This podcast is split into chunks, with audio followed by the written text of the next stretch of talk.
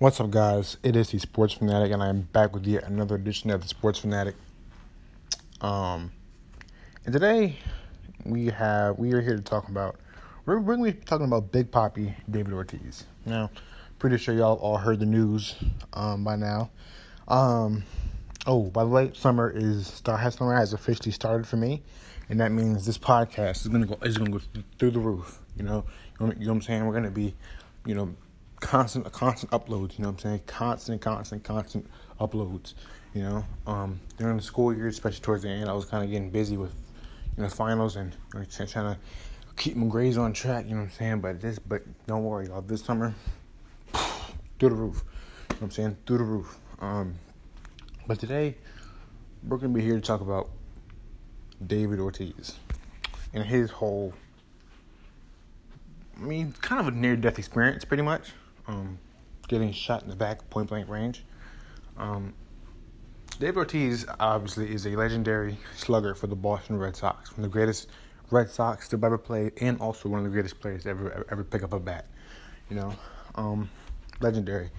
He's a legend here in America. He's a legend in his hometown in the Dominican Republic. He's a legend. But apparently, not too many, not everybody loves Big Papi.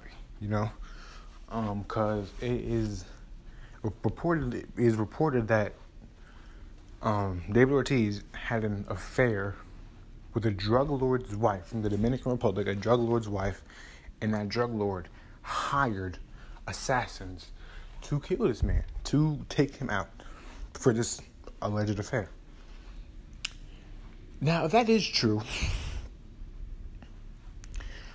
I'm sorry, but that's just really not smart, not a smart move on David Ortiz's part. Kind of stupid. It's kind of stupid if you ask me.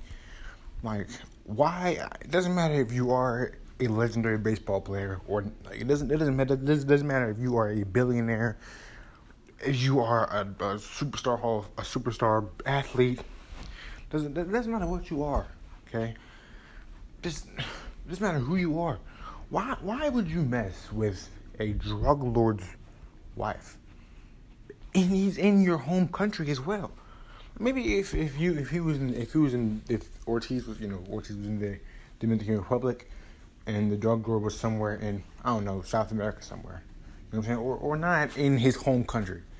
I mean, it's still not the smartest thing to do, but hey, you know what I'm saying. At least you know, not basically right next to you.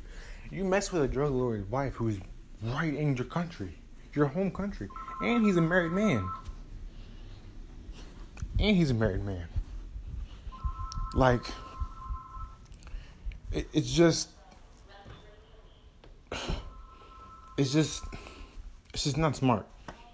He's, he's he's a married man, or I think at least I'm pretty sure he's a married man, and he he goes and messes with a drug lord's wife, who's in his home country.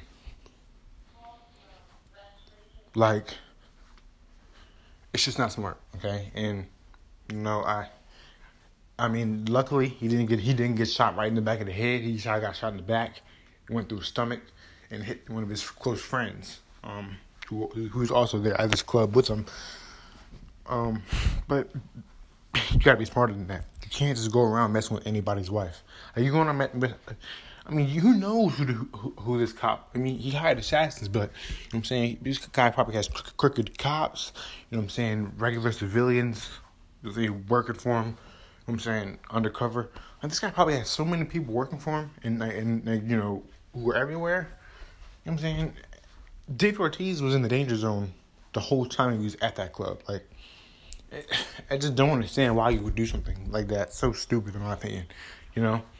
Um, but hey, man, at least you know what I'm saying. At least he at least he survived. You know. At least he you know, he's in Boston now. I think he's been I think he's been released or he will be released today or tomorrow or something like that. He's being he's being monitored um, by the people in the hospital in Boston. He got flown to Boston, I think I believe yesterday. Um, so yeah, at least he's you know he's he's doing well. I mean, he's in stable condition. You know, that's great. But I think this is a lesson learned. Don't mess with a drug dealer's wife. Like it's it's pretty simple. Like I mean, like just don't, because it really never ends well if you do something like that, you know. So, yeah, guys, I just want to give my thoughts on the whole David Ortiz situation. Um, and uh, let me let me know let me know you guys' thoughts. You know what I'm saying? What do you guys think? You know what I'm saying? Um, uh, yeah, and know that's that. You know, I'll see y'all when I see y'all. Peace. Again, let me know what y'all think. I'm out. Deuce.